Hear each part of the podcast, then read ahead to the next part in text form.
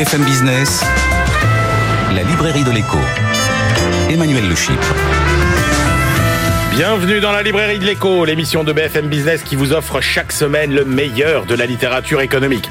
Alors évidemment, pas d'émission sur les livres sans auteur, elles seront nos invités dans la première partie de l'émission. Et puis nous retrouverons ensuite nos critiques attitrés, Jean-Marc Daniel, Christian Chavagneux, autour de leur coup de cœur et de leur coup de gueule. Et puis nos chroniqueurs, c'est euh, Frédéric Simotel qui sera notre bibliothécaire euh, cette semaine pour parler d'un livre du passé. Et puis euh, Benaouda Abdelhaim, notre globe-trotter, lui, eh bien, nous fera comme d'habitude une revue de la littérature dans toutes les langues du monde entier. N'oubliez pas notre compte Twitter, notre page Facebook.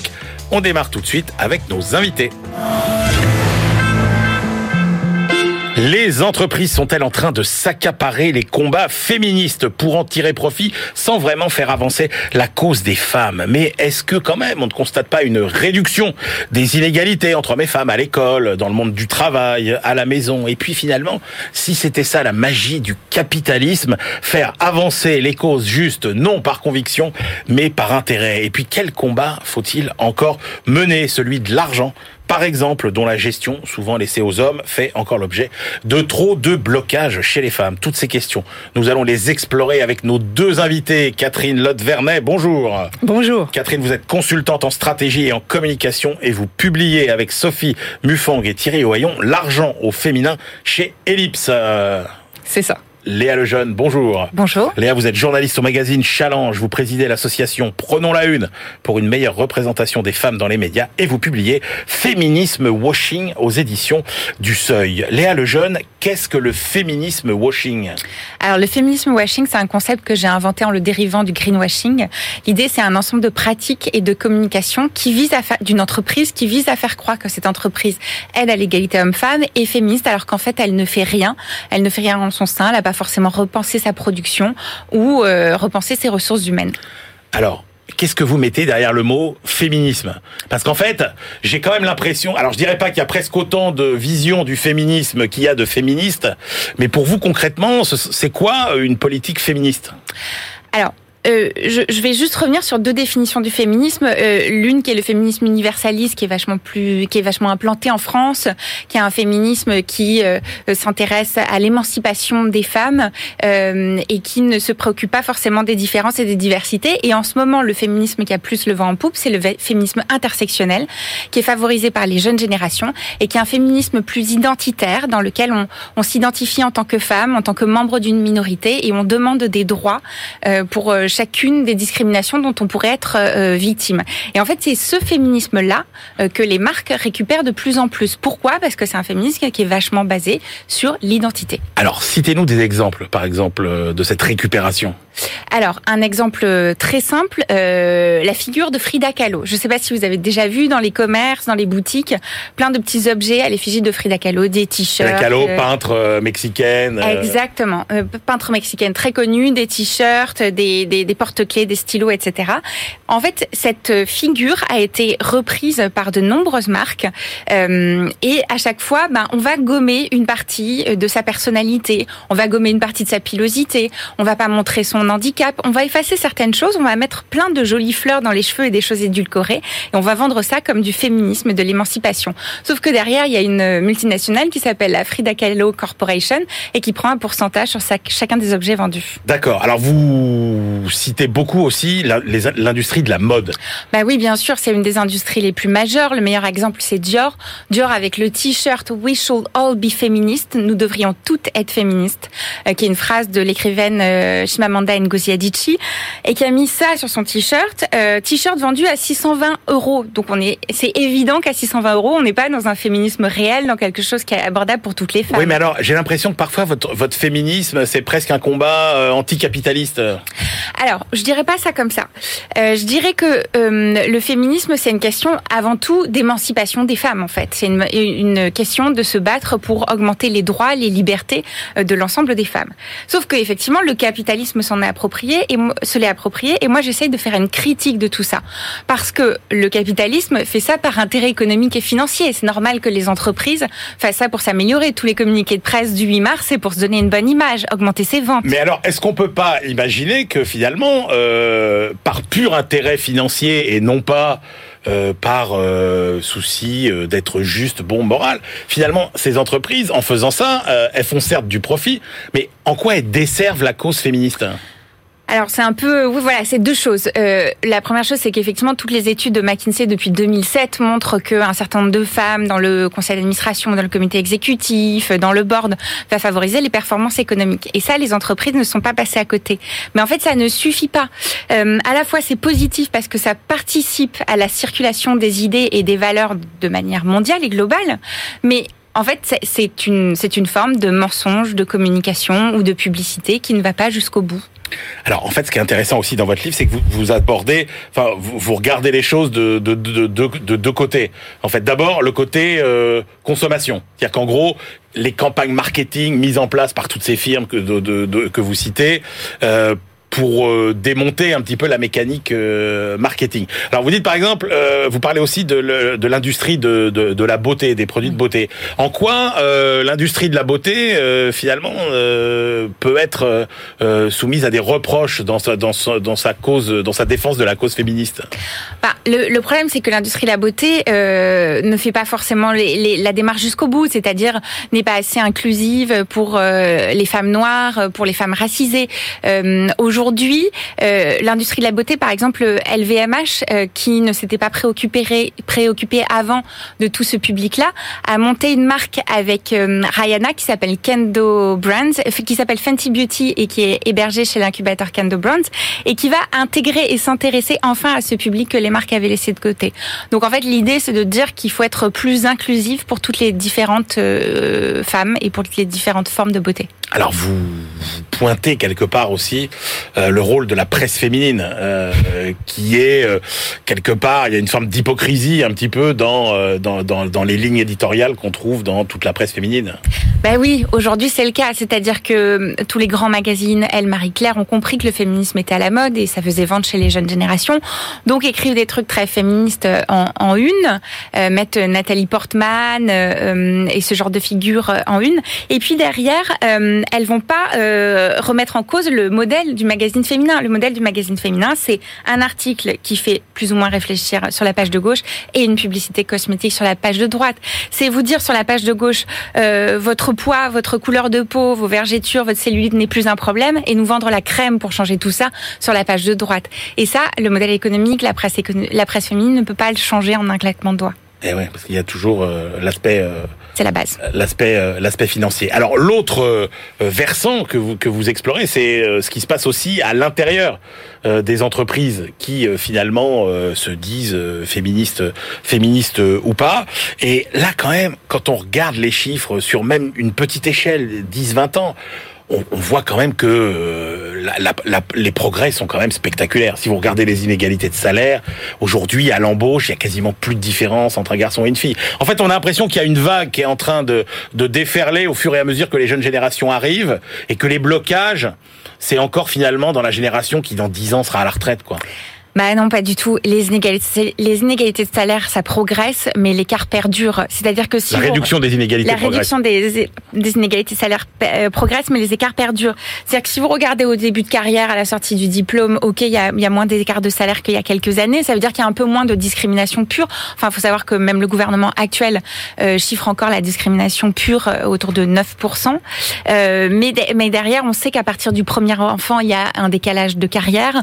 On sait aussi que les femmes et les hommes ne choisissent pas les mêmes carrières, qu'on n'a pas du tout déconstruit euh, l'accès aux diplômes, aux filières scientifiques, aux, filières littéraires. Et tout ça, c'est des impacts très très forts qui font que sur une carrière, sur l'ensemble d'une carrière, et une fois qu'on a intégré euh, les CDD et les temps partiels, on peut arriver jusqu'à 25% d'écart de salaire encore en fonction des méthodes de comptage.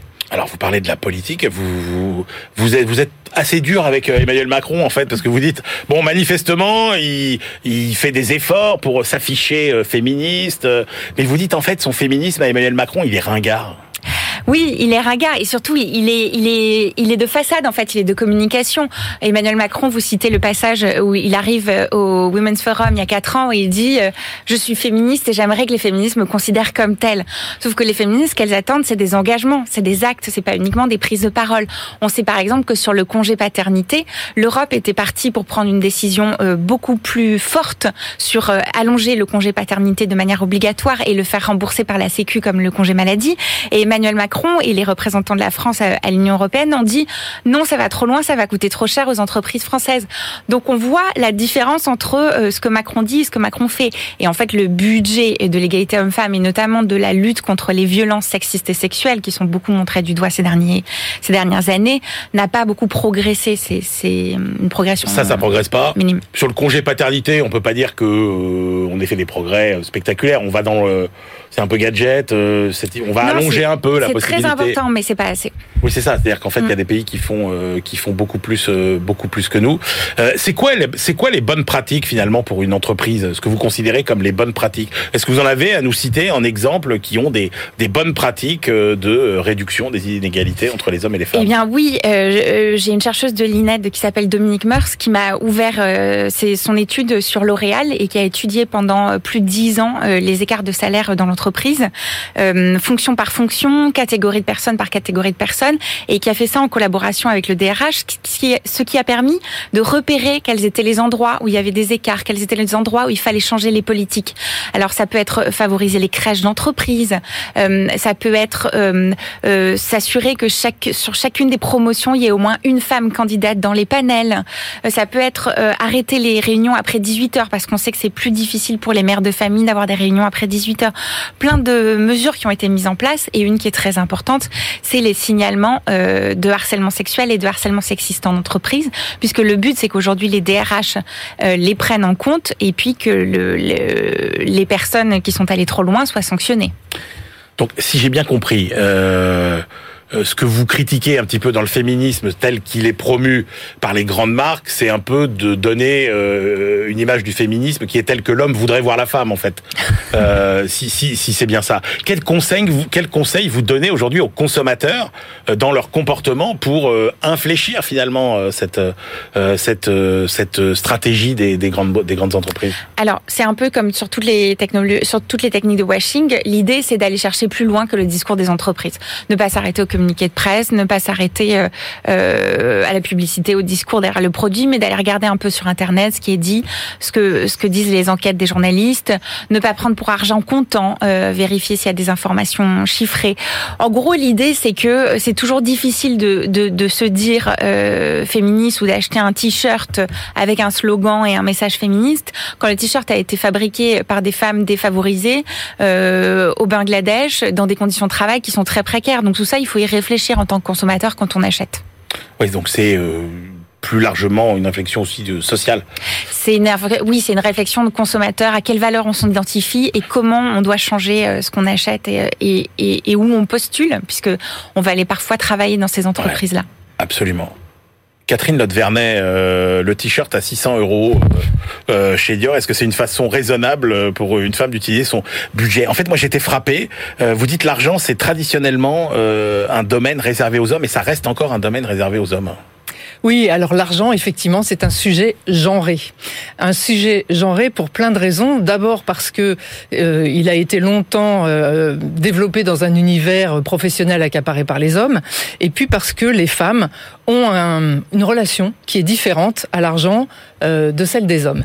Euh, C'est-à-dire Il n'y a, pas de jugement de valeur à, à, mais intégrer, mais concrètement, et ça, on, s'en est rendu compte, nous, quand on a fait euh, plein d'interventions dans les réseaux féminins, on avait mis en place un petit jeu pour demander, par association libre, quels sont les mots qui vont bien avec l'argent aux femmes et quels sont les mots qui vont pas bien, la face sombre. Les mots qui vont bien, c'est sécurité, avenir, protection, construction, futur. Et les mots qui vont pas bien, c'est chez les, chez les femmes. Oui. Et les mots qui vont pas bien avec argent, c'est risque, euh, profit, euh, calcul, manipulation. Euh, danger. Oui, mais attendez, parce qu'il y a quand même une contradiction. C'est-à-dire qu'en gros, tous les mots que vous avez cités, oui. positif, oui. avenir, sécurité, etc., les femmes, elles font tout le contraire, en fait. Alors, je, ne dis pas Non, si, si, si. Quand on lit votre livre, on, se rend compte qu'elles ne préparent pas assez l'avenir, par exemple, qu'elles sont trop altruistes. C'est-à-dire qu'en gros, euh, elles, ne pensent pas assez, euh, assez à elles, et notamment dans le, dans le couple. Hum. Hein, quand on organise euh, la vie financière euh, du couple. Donc, donc là, il y a quand même une, contradiction ou des comportements à changer. Il y a, il y a une contradiction, des comportements à changer. C'est plus que jamais le moment, puisqu'il y a des choses qui bougent quand même dans les entreprises. Et, et nous, notre euh, cheval de bataille avec mes deux co-auteurs, c'est d'inciter les femmes à prendre aussi en main euh, leurs finances personnelles et leur argent et ne pas attendre que par obligation leur environnement s'en occupe euh, ou les incite à le faire. Euh, elles pas de l'argent parce que, bah, euh, pour plein de raisons, en fait, elles, ça, ça les fait pas euh, rêver. Ça les fait pas rêver de s'occuper de leurs finances personnelles. Les hommes, dans leur rapport différent à l'argent, où eux, ils aiment le risque, eux, s'ils perdent, c'est pas grave, euh, on, sont plus audacieux les femmes, elles, elles n'ont pas envie de prendre de risques par rapport à l'argent et aux choix qu'elles vont pouvoir faire en termes de placement, en, en, termes de support. Elles sont euh, réservées et puis finalement, bah, elles préfèrent ne rien faire plutôt que de se tromper. Oui, sauf que la réalité, c'est que c'est aujourd'hui finalement dans la famille les comportements et les relations d'argent qui sont un des facteurs majeurs des inégalités. C'est-à-dire que si vous regardez ce qui se passe au niveau de la transmission des patrimoines, mm. si vous regardez ce qui se passe au moment des divorces, par exemple, le fait qu'il y ait euh, euh, finalement euh, des patrimoines qui se diluent plus qu'avant, les femmes, c'est quand même les grandes perdantes de tout ça. Vous le dites, 80% des, des familles monoparentales, par exemple, ce sont des femmes. Oui, ce sont les grandes perdantes. Justement, et c'est ça le cri d'alarme qu'on veut euh, lancer, c'est que c'est aussi euh, parce qu'elles ont négligé ou qu'elles se sont pas occupées de ces sujets-là, qu'elles ne s'y sont pas intéressées elles-mêmes et qu'elles ont laissé faire les autres. La nature ayant horreur du vide, bah, quand on s'occupe pas de l'argent qui rentre dans le foyer par le, le, travail féminin, eh bien c'est le conjoint qui va s'en occuper.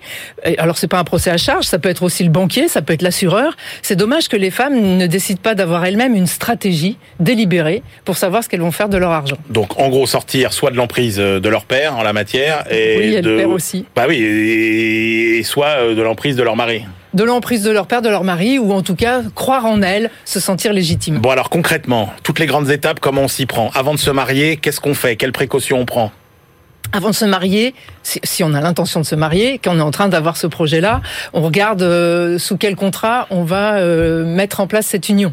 Il y a des, la loi a, prévu euh, des tas de dispositifs qui sont favorables aux deux conjoints selon leur aisance financière avant de rentrer dans l'union, et puis selon les projets qui vont être les leurs. Donc ça, c'est quelque chose qu'on regarde. Mais quand on est quand on est seul et qu'on est encore libre de toutes ces décisions, bah, euh, les, bonnes décisions à prendre, c'est commencer à avoir une hygiène financière régulière et dynamique, d'épargner, de, rencontrer les professionnels, le banquier, l'assureur, pourquoi pas euh, un notaire, un gestionnaire de patrimoine, de parler avec tous ces gens-là et de parler librement d'argent avec ses amis aussi. Et aussi avec son conjoint, parce que vous dites les femmes refusent trop souvent les conflits dans le couple euh, sur les questions d'argent. Or, il faut pas avoir peur de mettre euh, les, ces questions-là sur la table. Absolument, parce que c'est vrai que l'argent c'est un sujet tabou, c'est un sujet qui crispe tout de suite les relations, et surtout que si dans un couple on n'a pas la même vision ou la même sensibilité à l'argent, ça devient compliqué. Bah ça ça fait partie des, des, des bonnes résolutions ou des bonnes pratiques que de se dire on va parler d'argent tout de suite, parce qu'après tout l'argent c'est aussi ce qui va nous permettre d'aborder une vision de la vie, une vision des projets qu'on va construire ensemble, quel regard on a sur la transmission aux enfants, sur l'éducation, sur la construction de la cellule familiale. Vous êtes dans quel team euh, Dans la team euh, euh, compte commun, euh, compte séparé, euh, deux comptes séparés plus un compte commun Ouais, plutôt deux comptes séparés plus un compte commun. Le compte séparé parce que bah, on se donne un, un, espace de liberté, et puis le compte commun, bah, c'est bien pour réunir les contributions qui vont permettre de faire vivre la cellule familiale et de nourrir aussi ses projets en fait, ce qui transparaît, c'est quand même, vous osez pas l'écrire noir sur blanc, mais les femmes sont moins radines que les hommes. Alors, je parlerai pas de radinerie, je parlerai de, elles sont moins joueuses. Elles sont, elles ont donc une vraie aversion au risque et quand elles font quelque chose, elles le font sérieusement.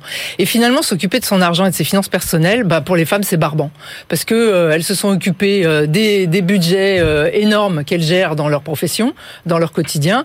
Elles s'occupent de encore beaucoup de choses à la maison et bah, quand il s'agit de parler, de s'occuper d'argent, comme ça, les amuse pas.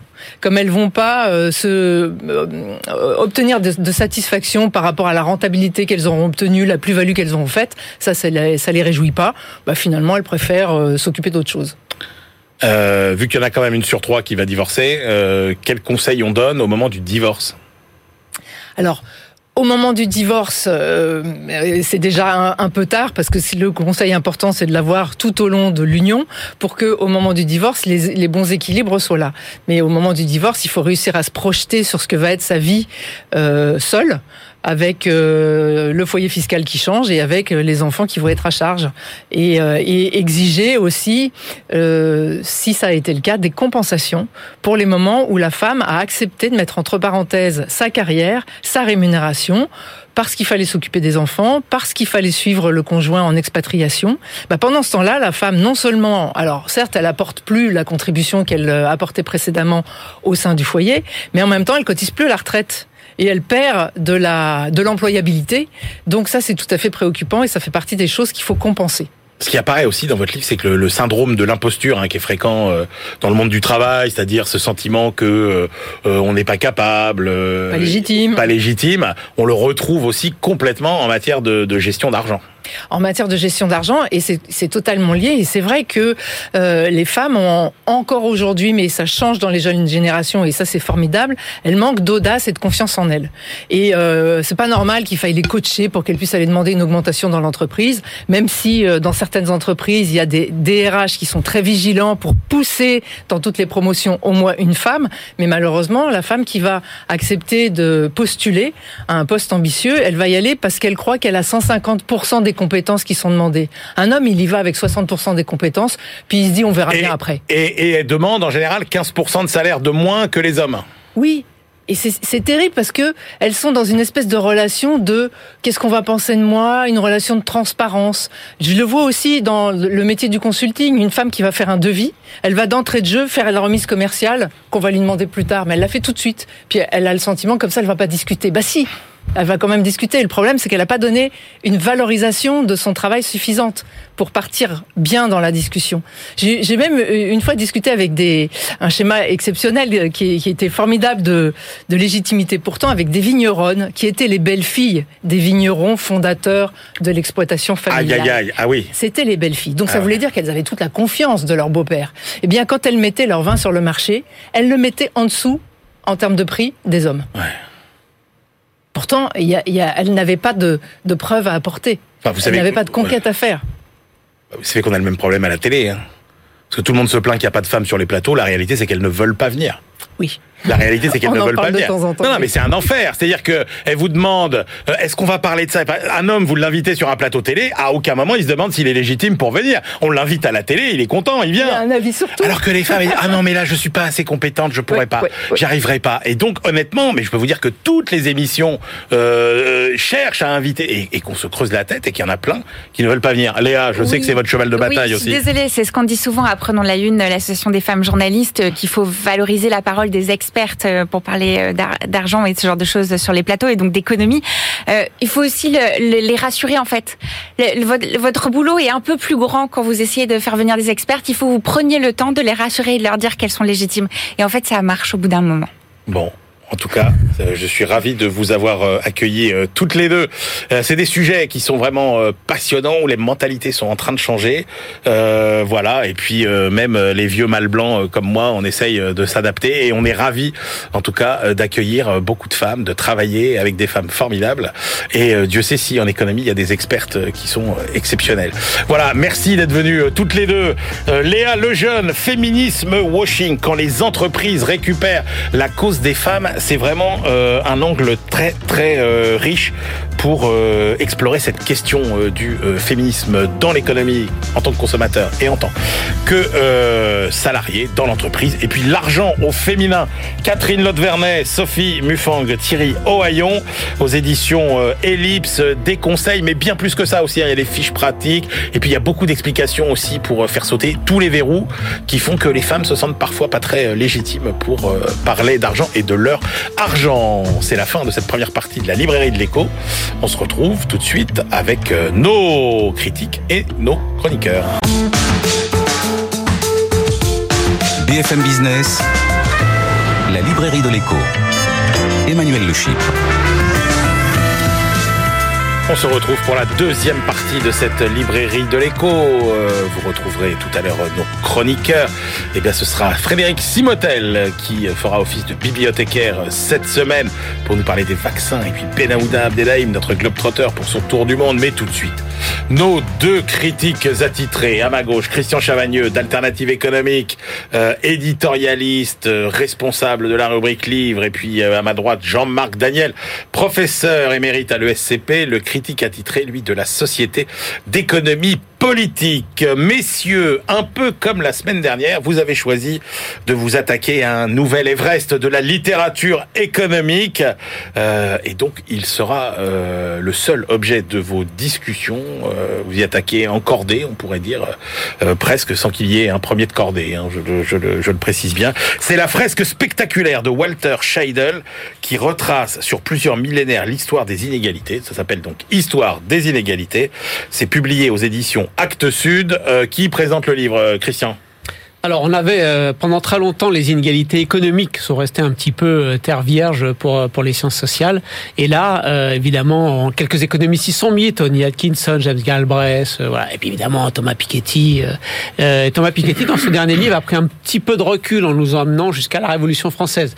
On se disait déjà fin 18e, on a un peu de recul historique. Alors là, on prend 12 000 ans de recul historique sur l'histoire des inégalités. Vous allez me dire, il y a 12 000 ans, qu'est-ce qu'on en sait ah des inégalités? Eh bien, c'est que Walter Scheidel, qui est donc un historien autrichien, se plonge dans une littérature absolument euh, érudite. Il est très très fort et il va chercher ce qu'on trouve en archéologie. donc on a des tombeaux qui montrent qu'il y a des tombeaux avec pas grand chose dedans et des tombeaux avec beaucoup de richesses dedans. Donc il y avait des statuts sociaux et des différences de, de richesse économique.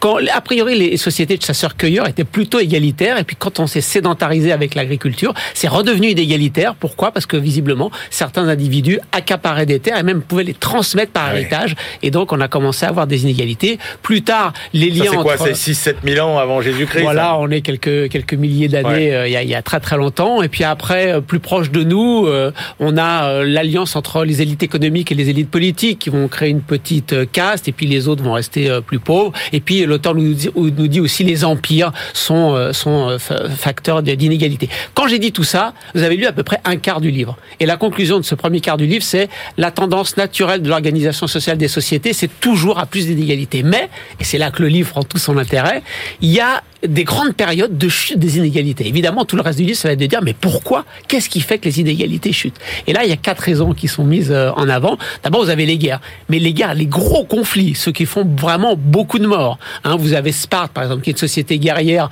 en permanence. Et là, il y a beaucoup d'inégalités. Donc, il faut vraiment des gros conflits pour que ça fasse baisser les inégalités. Il y a de la destruction du capital physique. Mais c'est pas ça, surtout. C'est que le rendement du capital baisse et qu'il y a de l'inflation. A beaucoup de politiques redistributives après les grands conflits. Vous avez une deuxième causes euh, qui sont euh, les révolutions. Mais là encore pareil, la révolution française, c'est pas grand-chose. En fait, ça remet pas beaucoup en, cause des inégalités. C'est les grosses révolutions. C'est 1917, Lénine et son slogan "mort aux riches". C'est Mao Tse-tung. Et là, vous voyez que oui, vous avez euh, des longues périodes de chute d'inégalité, mais alors à quel prix pour la démocratie? Avec quel coût humain? Vous avez la chute des empires. Et puis vous avez, et là on tend l'oreille, dernière raison, les pandémies. Les pandémies, euh, la peste noire, lorsque les Espagnols vont conquérir l'Amérique latine, grosse chute euh, d'inégalité parce que les gens meurent en fait.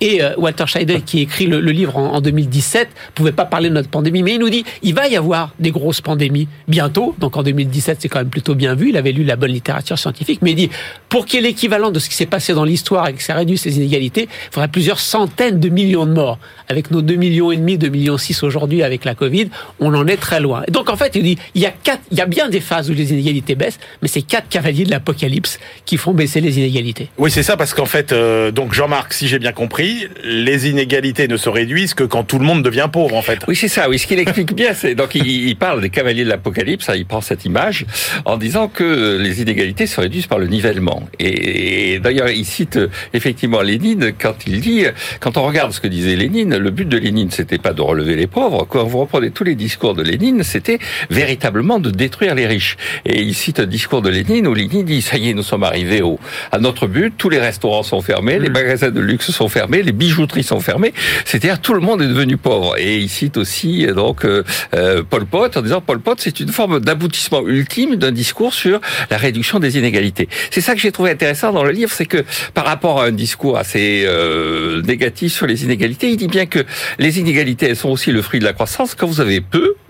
à partager, il y a un minimum vital de toute façon qui fait qu'on ne peut pas descendre le seuil de pauvreté en dessous d'un certain niveau. Sinon, l'homme meurt. Il y a un besoin minimum pour vivre de nourriture, de, de chaleur et des choses comme ça. Quand vous avez une société qui n'arrive à produire que ce minimum vital pour chacun, mais tout le monde est plus ou moins égal. En revanche, dès qu'il y a de la croissance économique, il y a un surplus à distribuer. À partir de ce moment-là, ce surplus va être source d'inégalités. Et ces inégalités qui sont assez souvent installées dans la violence, d'ailleurs, il explique à un moment donné, dans, dans les tombes où il y a des trésors, il y a aussi le fait que les, les, les squelettes de l'aristocratie et de la noblesse sont plus développés mm. que ceux des paysans. C'est parce que euh, non seulement ils sont violents, mais en plus ils ont une capacité physique plus importante que les paysans, ce qui fait qu'ils sont toujours les vainqueurs en cas de révolte. C'est comme ils sont plus plus forts physiquement, assez vite ils matent les révoltes. Et donc euh, ce, ce qui montre bien, c'est que vouloir réduire les inégalités assez vite, c'est faire appel à ces cavaliers de l'apocalypse, c'est-à-dire déchaîner la violence, déchaîner effectivement des formes euh, de destruction de la société alors, il y a des exemples où la violence peut être extérieure. Il y a un long passage sur le Japon, qui est assez intéressant. C'est un amoureux de l'Antiquité, donc il y a d'assez longs passages sur euh, sur l'Empire romain. Comme l'a dit Christian, on peut se demander, il calcule les coefficients de Gini. Tous les spécialistes savent ce que c'est que coefficient de Gini. Mais alors, tous, tous nos auditeurs ne sont pas spécialistes. Oui, alors c'est un coefficient qui permet de mesurer les inégalités, qui va de 0 à 1. Et donc, euh, une société purement égalitaire est à 0, une société où il y a qu'un individu qui détient tout est égal à 1, et il le fait pour à la fois le revenu et le patrimoine. Et à un moment donné, il calcule le coefficient de Gini dans l'Empire euh, romain au deuxième siècle. Et il dit, à partir de 248, ça commence... Bon, euh, il explique sa méthode, hein. il dit, voilà, j'ai des indicateurs, il... Euh, Christian, il n'y a pas d'exemple de euh, réduction, euh, comment dire, heureuse euh, des, inégalités. Il n'y a pas de politique économique qui permette une réduction des inégalités heureuses. non, historiquement, quand vous prenez tous ces milliers d'années, non. Ce, n'est que l'apocalypse qui permet de réduire les inégalités. Ah, il nous dit quand même, les politiques redistributives, quand elles se mettent en place, euh, elles peuvent, elles contribuent largement à réduire les inégalités. Mais pour lui, il nous dit les exemples historiques qu'on a, c'est que ces politiques redistributives ne sont mises en œuvre qu'après des conflits très violents. Alors cela dit, c'est là où je suis peut-être pas d'accord avec l'auteur, parce que sa conclusion, c'est que les politiques, ce que, ce que peuvent faire les dirigeants politiques pour lutter contre les inégalités, c'est pas grand-chose par rapport à ces forces telluriques, multiséculaires. Là où je suis pas d'accord avec lui, c'est que son recul historique est très faible pour les politiques redistributives. On n'a qu'un siècle sur, sur 12 000 ans. Et en plus, ces politiques redistributives qui commencent après la Première Guerre mondiale, qui continuent, sont consolidées après la Deuxième Guerre mondiale, c'est au moment de leur création. C'est pas comme s'il y avait des politiques redistributives partout, puis qu'il n'y en avait plus, il y en a encore. On est vraiment dans les vraies politiques redistributives que depuis un siècle. Et rien ne nous dit aujourd'hui que, à l'échelle de, peut-être que dans, dans 400 ans, 500 ans, quand les historiens, les futurs Feront un bouquin, ils diront peut-être, oui, la création des politiques redistributive forte, ça après, c'était après les grands conflits, mais aussi il y a eu la possibilité de politique redistributive forte sans qu'il y ait de grands conflits. À nous d'écrire l'histoire. Est-ce que Joe Biden aujourd'hui n'est pas en train de commencer à mettre en place des politiques redistributives extrêmement fortes, ce qu'il a annoncé dans son programme en tout cas, c'est ça va très très loin en termes de politique redistributive en temps de paix. Donc laissons l'histoire faire aussi. Mais euh, Jean-Marc Daniel, euh, il est historien, euh, Walter oui. il n'est pas économiste non, non Non, il est historien. mais, est-ce qu'il fait des propositions quand même en matière de politique économique? Oui, oui, il fait des propositions. Il dit quelles leçons on peut tirer pour les, les actions en disant si on veut véritablement réduire les inégalités sans passer par la violence ou sans détruire la croissance économique. Et il est extrêmement dubitatif sur l'idée qu'on puisse y parvenir. Parce que dans les politiques redistributives, il dit effectivement le XXe siècle, mais le XXe siècle a pu les construire sur la base de construction et d'une violence très très forte, c'est-à-dire les deux guerres et la menace des communistes. C'est-à-dire une des raisons pour lesquelles effectivement euh, il y a eu une acceptation d'une certaine forme de fiscalité relativement élevée euh, dans les Trente Glorieuses, c'est qu'il y avait cette menace de cette violence qu'on avait aux portes des États-Unis. Et, et, et, il dit, euh, on aurait pu penser par exemple que les réformes agraires, qui sont simplement une redistribution des, des terres avec une indemnisation des gens et tout ça, seraient une forme dans un monde en développant une forme de redistribution assez apaisée. Et il dit, on a une très longue expérience de ces réformes agraires puisque ça commence. On a parlé de Sparte, il parle de, de la réforme de Cléomène III et, puis des Gracs et, jusqu'au Nicaragua, il vous dit où les sandinistes au départ étaient pas forcément euh, déterminés à faire une politique à la Castro, ils voulaient une réforme agraire. Il dit si ça ne fait pas dans la violence, si ça ne débouche pas effectivement sur une forme de violence, assez vite ces réformes agraires ne, ne débouchent pas. Et donc il, dit et il y a même des éléments qui sont des éléments où euh, on va à l'encontre de l'espoir que l'on avait mis euh, en place. Il prend l'exemple du développement de la scolarité aux États-Unis. Il dit on a augmenté le niveau scolaire de la population en disant que ça allait réduire la pauvreté, c'est-à-dire que les gens étant mieux formés allaient. Or la conséquence, c'est que ça fait un nivellement scolaire, c'est-à-dire que les gens qui avaient ces diplômes, avec la généralisation des diplômes, ont vu la valeur de leur travail, de leur savoir baisser. C'est-à-dire qu'il y a eu, par la politique scolaire qui a été menée, une conséquence en forme de nivellement. Mais Christian Chavagneux, est-ce qu'il euh, porte des jugements de valeur sur euh, les inégalités? Est-ce qu'il dit euh, c'est c'est bien, c'est pas bien, c'est moral, c'est pas moral Non, il y a, c'est pas. Non, non, c'est On sent bien qu'il est plutôt en quête de solutions qui permettraient d'avoir moins d'inégalités. Et donc il a fait son travail d'historien. Il se dit dans l'histoire, quelle a été la dynamique et comment est-ce qu'on a fait? Et malheureusement, son résultat est pas très très optimiste. Oui, mais ce qui est intéressant, c'est qu'il part avec une intention de dire écoutez, c'est vrai que ça devient insupportable les inégalités. Tout le monde le dit. Il y a 1% de la population et puis dit mais on pourra pas y arriver, il faut pas vous faire d'illusions, sauf à effectivement assumer le nivellement, la violence, l'appauvrissement. Sauf à écrire une autre histoire et c'est possible. Et c'est possible. Ouais, c'est vrai qu'à l'échelle du temps. Euh, oui, c'est ça. oui. mais c'est vrai. Oui, on se retrouvera dans 500 ans pour un numéro spécial de la livre ouais. sur ce sujet. On verra ce que diront les successeurs de, Walter Scheidel, Christian Chavagneux et, et Jean-Marc Daniel sur l'histoire des inégalités. Merci messieurs. Allez, c'est l'heure de retrouver notre bibliothèque bibliothécaire du jour, Frédéric Simotel, pour nous parler de l'histoire de la vaccination. BFM Business, la librairie de l'écho. Les livres d'hier et de demain. Bonjour Frédéric. Bonjour Emmanuel. Jamais on aura autant attendu des vaccins euh, que euh, aujourd'hui et vous avez donc choisi eh bien de regarder dans le dans le passé et de nous plonger dans l'histoire des vaccinations avec euh, l'histoire des vaccinations de Hervé Bazin Hervé Bazin qui n'est pas euh, l'écrivain. L'écrivain. Bien non, au départ, quand je cherchais un livre sur la vaccination, je trouvais qu'on en, on en parlait évidemment beaucoup, mais on a du mal à trouver des, des, ouvrages un peu historiques sur l'histoire de la vaccination. Je vois Hervé Bazin, je me dis bingo, on, on fête les 20, on fête entre guillemets les 25 ans de sa mort, donc euh, qui a écrit le cri de la chouette, Vipère au point. Euh, il avait écrit un bouquin. Eh bien non, non, non, c'est alors c'est quelqu'un tout aussi émérite. Hein, c'est un, quelqu'un qui est un Français, docteur en, en médecine vétérinaire. Il est, il est docteur ES médecine pour euh, euh, plusieurs euh, professeurs Donc c'est un savant scientifique. Un, savant, voilà. Il a été, il a été conseiller pour tout ce qui était immunologie auprès de la de la Commission européenne. Donc c'est vraiment quelqu'un. Aujourd'hui, il a il a 85 ans et donc il a écrit cet ouvrage sur les vaccins parce qu'il s'était dit, c'est vrai que avec les, les gestes sanitaires, avec tout ce qui est hygiène, le vaccin c'est l'une des plus grandes transformations dans, dans le dans le monde médical et c'est vrai qu'on n'en parle pas souvent. Donc il a écrit cet ouvrage d'histoire de vaccination. Il démarre surtout pour la, sur la, la variole, euh, la variole qui est un. Euh, bah, je, je l'ai appris. Alors évidemment, Jean-Marc Daniel connaît ça par cœur, mais si Louis XV a succédé à son arrière-grand-père Louis XIV, c'est parce que toute la lignée a été décimée par la variole. Donc ah, euh, vous voyez, c'est quand même une maladie qui était assez forte. Et puis derrière, il y a eu plein de gens, Mirabeau, Danton, Beethoven, Mozart, avaient le visage grêlé, hein, puisque la, la, variole, quand on l'a vu, ben, le, problème c'est qu'on a. Alors, on avait, Hervé Bazin, il raconte aussi le rôle incroyable de Lady Montagu euh, qui a été euh, finalement euh, à l'origine d'une formidable innovation en matière de vaccination. Une sorte de Madame de Sévigné du, du 18e. En fait, c'est incroyable. C'est l'épouse de l'ambassadeur britannique. Elle est, on est au début du 18e. Elle est en Turquie. Et donc, comme elle fréquente les, les hammams, les bains turcs et tout ça, elle discute avec les, les autres femmes turques. Elle a appris le, la langue turque, et elle apprend que tiens, ces femmes-là, quand, leur, quand leurs enfants sont atteints de, de variole, eh bien, elle, recou elle, elle, elle, écorche le bras et elle leur recouvre les, la plaie de pus issus de gens qui ont la variole, et ils sont comme ça immunisés. Elle se dit mais c'est quand même incroyable. Donc elle fait des tests et elle voit que, ah que ça marche. Et donc elle revient en Angleterre quelques années plus tard. Elle fait part de sa découverte au monde scientifique. Il dit attendez, euh, vous êtes bien gentil, mais effectivement, il teste ça, ça marche. Il teste ça sur des prisonniers et puis ça, ça fonctionne. Et il y a le roi, euh, le roi Georges Ier euh, anglais qui avait ses, qui craignait pour ses deux filles.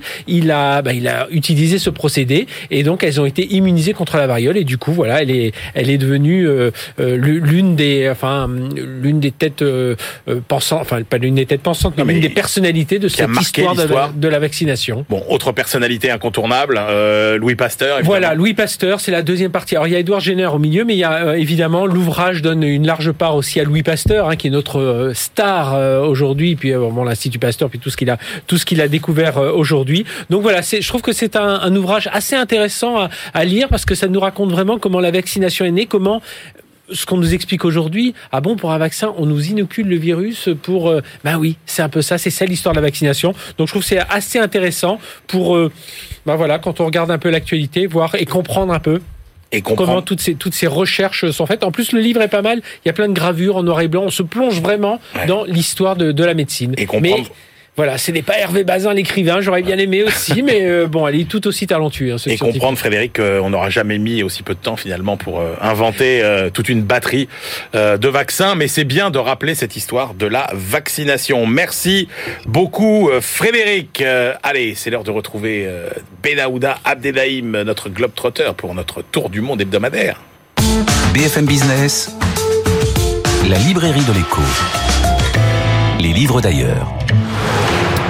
Bonjour Benahouda.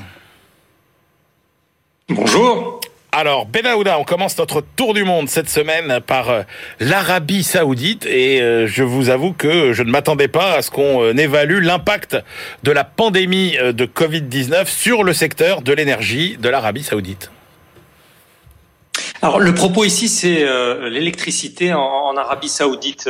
c'est une recherche qui a été effectuée par une, une analyste saoudien basée à Riyad.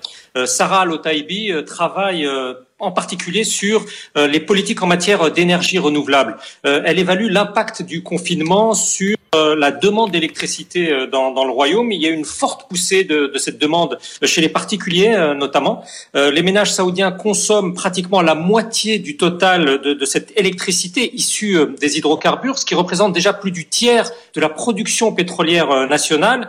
La climatisation et la réfrigération sont les principaux moteurs de cette demande très élevée euh, dans les logements, elle forme les, deux tiers de la demande. Euh, à ce rythme, d'ici à 2035, nous dit cette experte, il va falloir y consacrer tout le pétrole de l'Arabie saoudite. Euh, l'auteur plaide pour que cette crise, en fait, amène le pays à accélérer dans, le renouvelable, non seulement pour répondre aux, besoins saoudiens, mais aussi des voisins. Il y a eu des accords d'interconnexion qui ont été conclus dans le Golfe, vers l'Égypte, vers la Jordanie dernièrement. L'objectif, à 10 ans, c'est d'installer des capacités presque équivalentes à la consommation annuelle actuelle d'électricité. L'effort le plus important est supposé aller vers le, solaire, bien entendu. Alors on a une cartographie très intéressante des, projets de sites photovoltaïques, euh, de, centrales solaires thermodynamiques, qui montrent un maillage très étroit à l'avenir, mais il faudra bien plus de temps, nous dit euh, l'expert, pour que cela se transforme en une couverture de la demande nationale en électricité passionnant, euh, Benahouda. Allez, euh, maintenant, vous nous emmenez dans les forêts russes pour évaluer l'impact du changement climatique.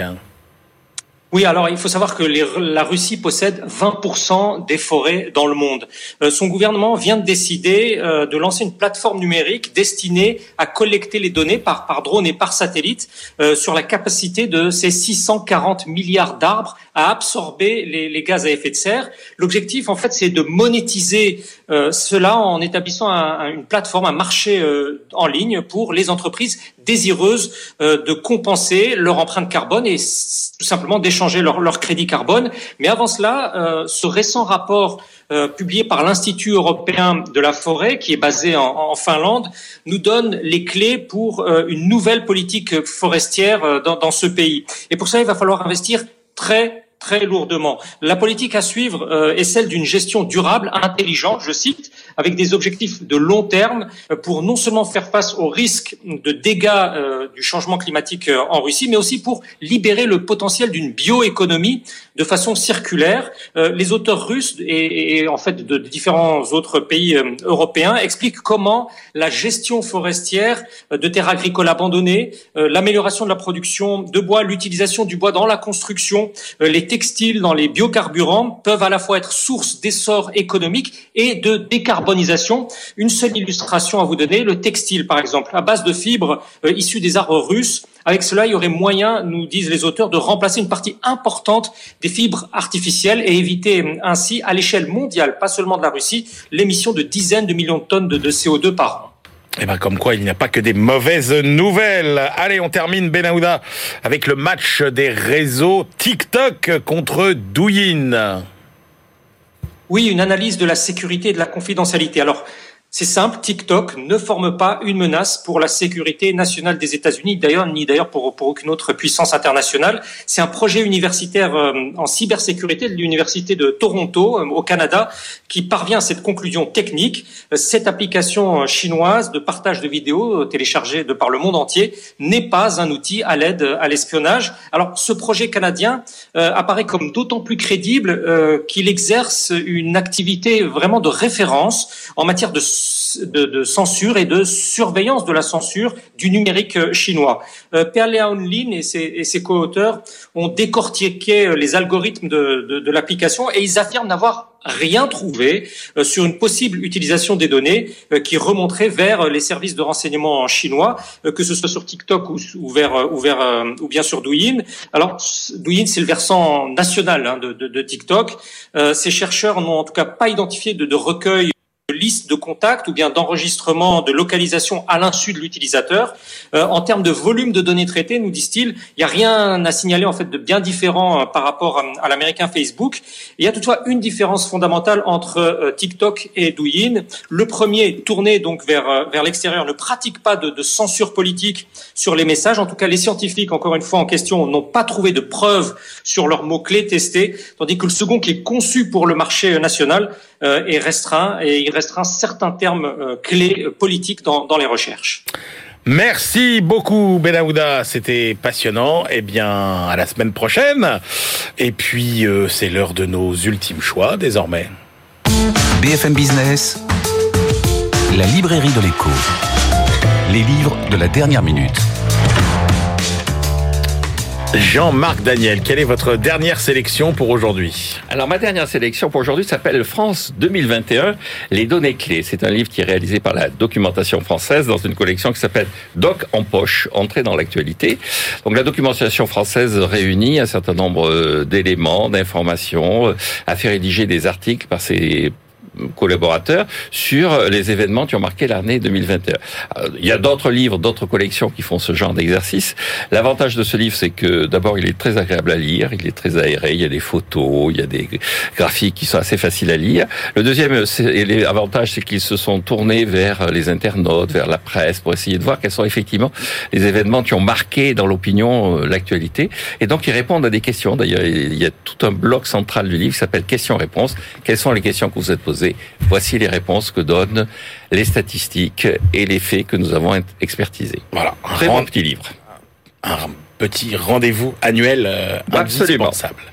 Christian Chavagneux, vous, votre dernier choix non, Rien à voir. Un petit clin d'œil aux fans de rugby, puisqu'on vient de terminer le tournoi destination et qu'on va attaquer les, les Coupes d'Europe. Quel que soit votre club de cœur, en fait, vous êtes, toujours en, vous êtes toujours en admiration devant le Stade toulousain. Donc une histoire du Stade toulousain de 1912 à aujourd'hui. On s'aperçoit que le Stade toulousain naît au lycée avec des profs un peu hygiénistes. Puis du lycée, il passe à l'université. Donc il crée les premiers clubs universitaires. Et euh, en 1912, lorsque le Stade toulousain remporte le fameux bouclier de Brennus, donc la, la victoire du, du championnat de France, eh bien, ce sont des grands, des grands bourgeois qui sont dans les équipes de, de rugby. Et on s'aperçoit que les années 20, les années 30, c'est euh, l'ouverture vers les classes moyennes.